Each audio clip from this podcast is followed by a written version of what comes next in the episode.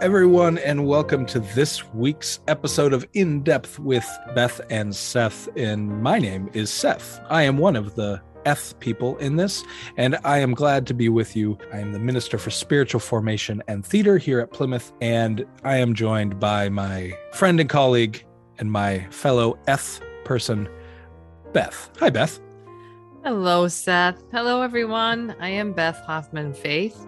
I've never really thought of myself as an eth person, but I guess now I will. I am the minister for congregational care and worship at Plymouth Church. Always glad to be a part of these conversations. This one is going to be especially fun today, I believe. and it might just be because I'm low on sleep and a little punchy, and you're getting that, everybody. Uh, today, we are talking about our good colleague Dwayne's sermon from September 26th, 2021, preached twice at Plymouth, once under the tent, under the big top, and once over live stream and in front of the choir. And it is called Sisters Are Doing It for Themselves and this is off of the scripture Luke 10, verses 38 through 42. For those of you who scriptures mean something to, this is the one in Luke about Mary and Martha. And this is our second contribution in our Command to Preach series.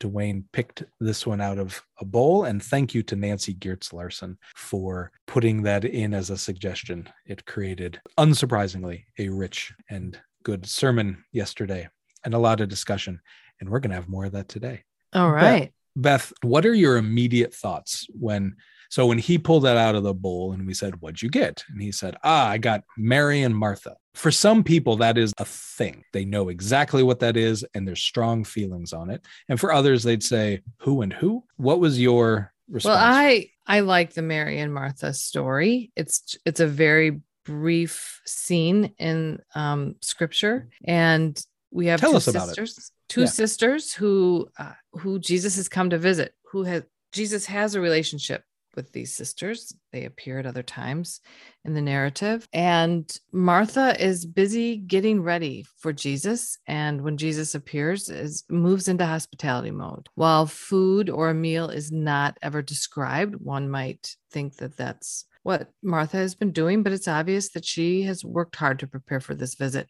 And Mary sees this as an opportunity to to sit in the presence of the divine and to be still and to know God and to to sort of glean whatever Jesus is is offering in the moment. And there's uh, some tension that arises for Martha, who views Mary's actions as sort of leaving her to do everything, and um, she wants Jesus to chide Mary uh, when instead Jesus suggests that maybe Martha needs to rethink things. He he says to to Martha, "You are worried and distracted by many things, but Mary has chosen the most acceptable way."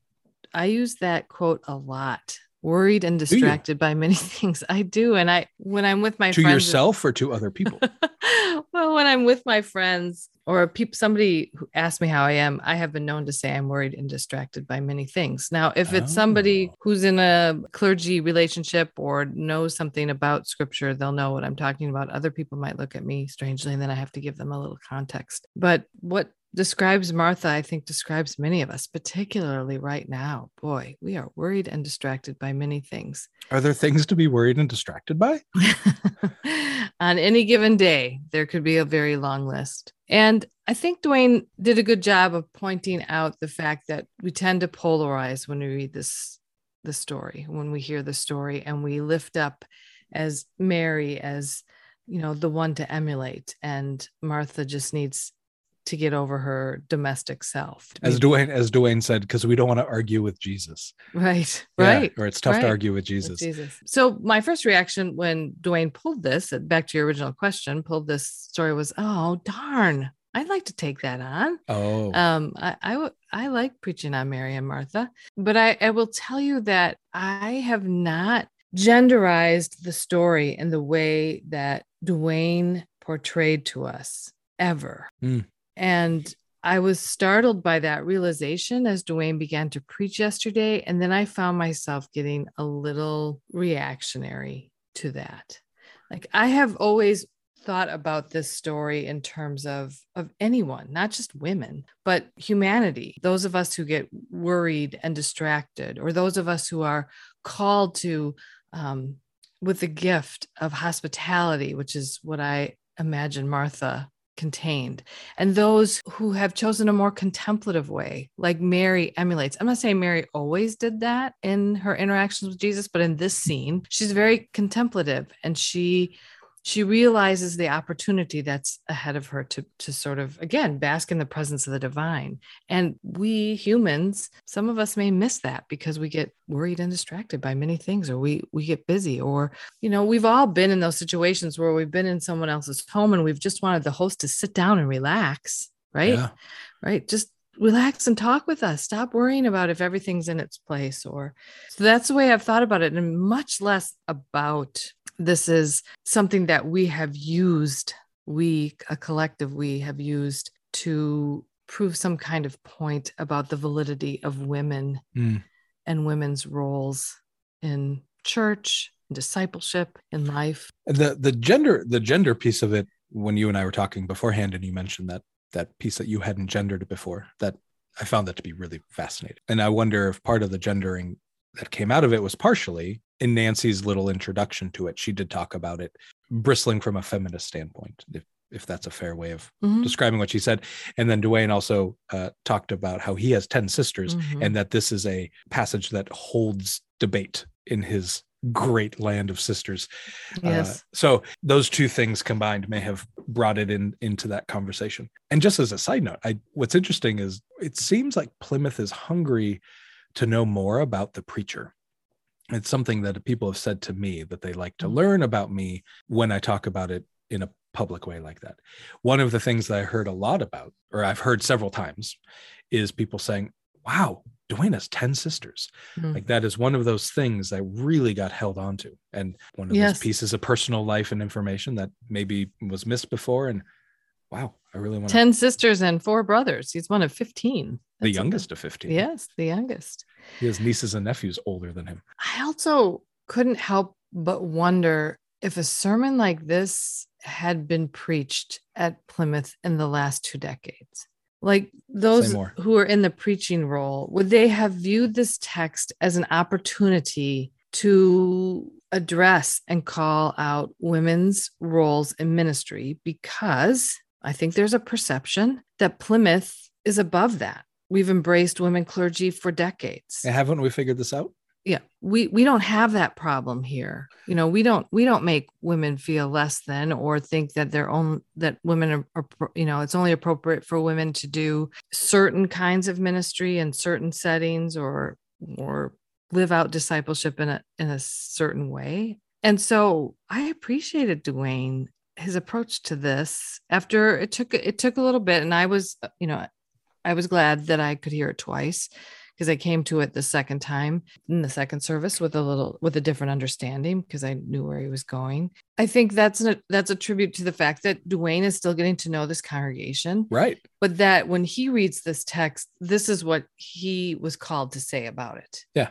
And that, you know, we need to be really careful that we aren't using this biblical pericope as a way to quote keep women in their place unquote. And with that he says something kind of on the the point where the sermon is heading towards its landing. He says he names this very specifically and i would love to hear more about it. He says i suspect it is what i see my women colleagues confronting men, traditions, and systems that frustrate women's contributions because of outdated patriarchal notions of who are called to be ministers.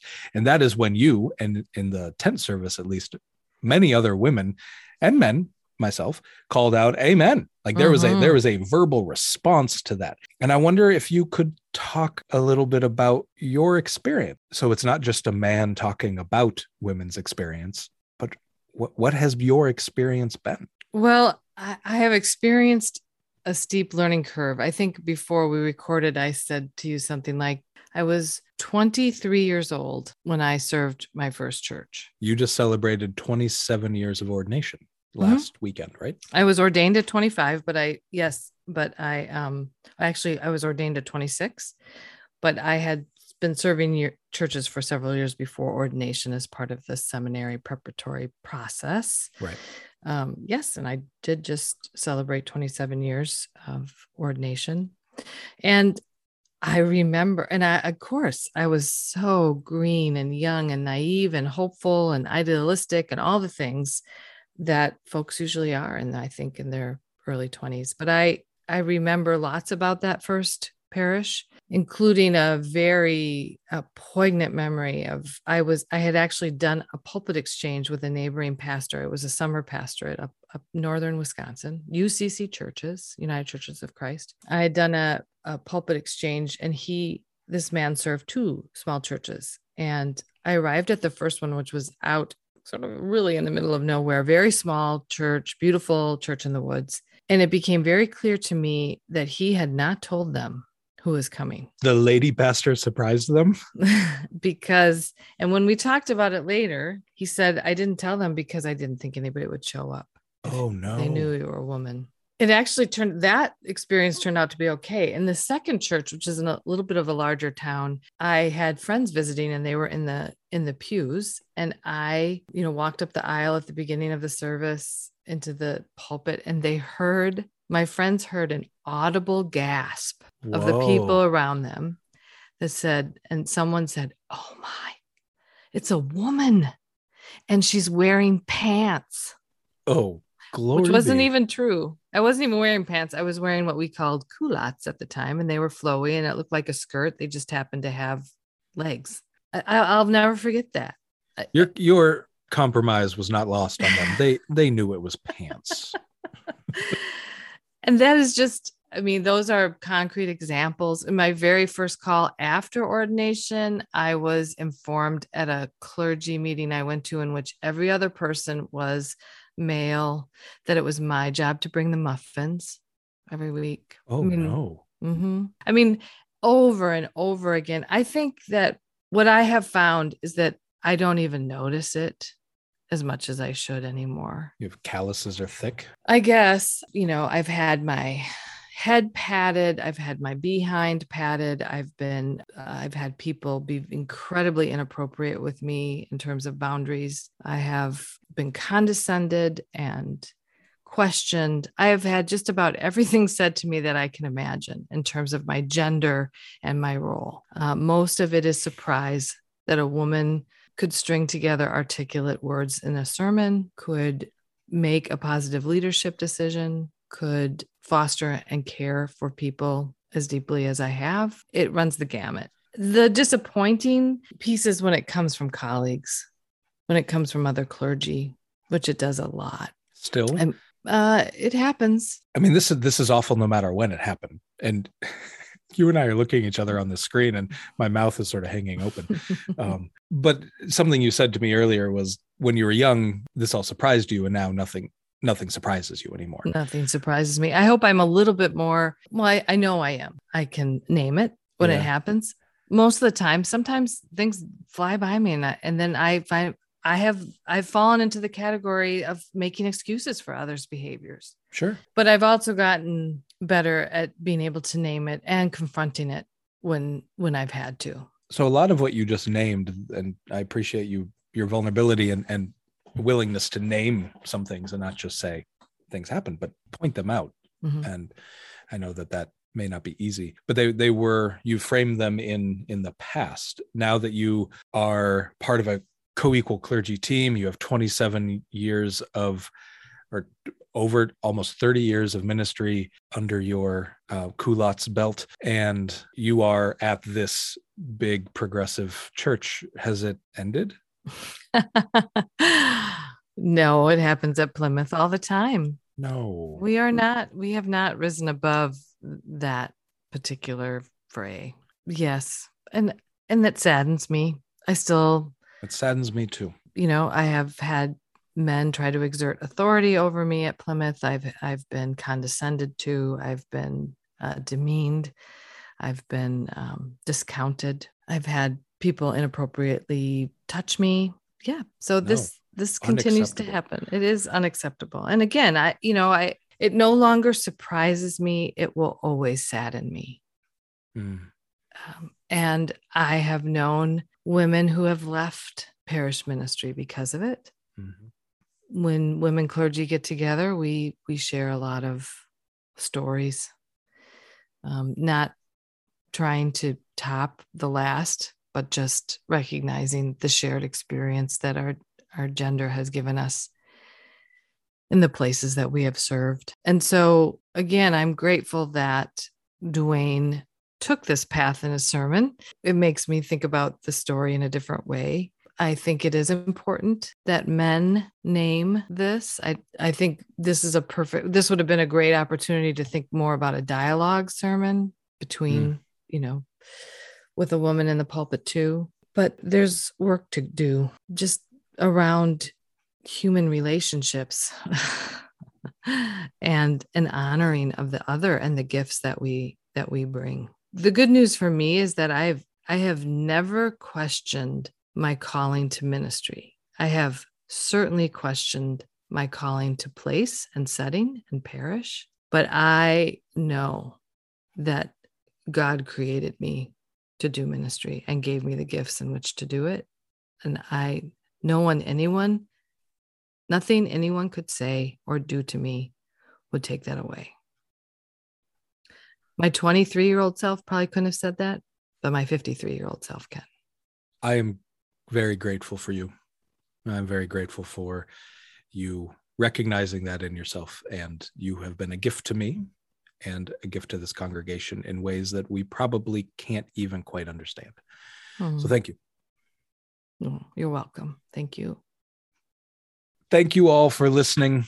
Uh, we appreciate you as well, and we appreciate your listening ears. And we would love to hear from you if you are ever called to dialogue with us on anything that is said here, or and all of us like to hear something about our sermons. If you mm-hmm. have thoughts, and and we're not just looking for affirmation, although it's nice, but if you if something we say in a sermon makes you wonder something we would love to know that or even talk through it with you. Absolutely. I echo that, Seth. I think to engage in conversation over around what has been said from the pulpit uh, is really a gift. Yeah. And it doesn't have to be framed in a I like or dislike. Though oh, those no. are really none of us preach sermons hoping you like them. We preach sermons hoping that you hear something, hoping that we learn something in doing it, and hoping that it it is um, challenging or agitating or opening or revealing or meaning making in some way.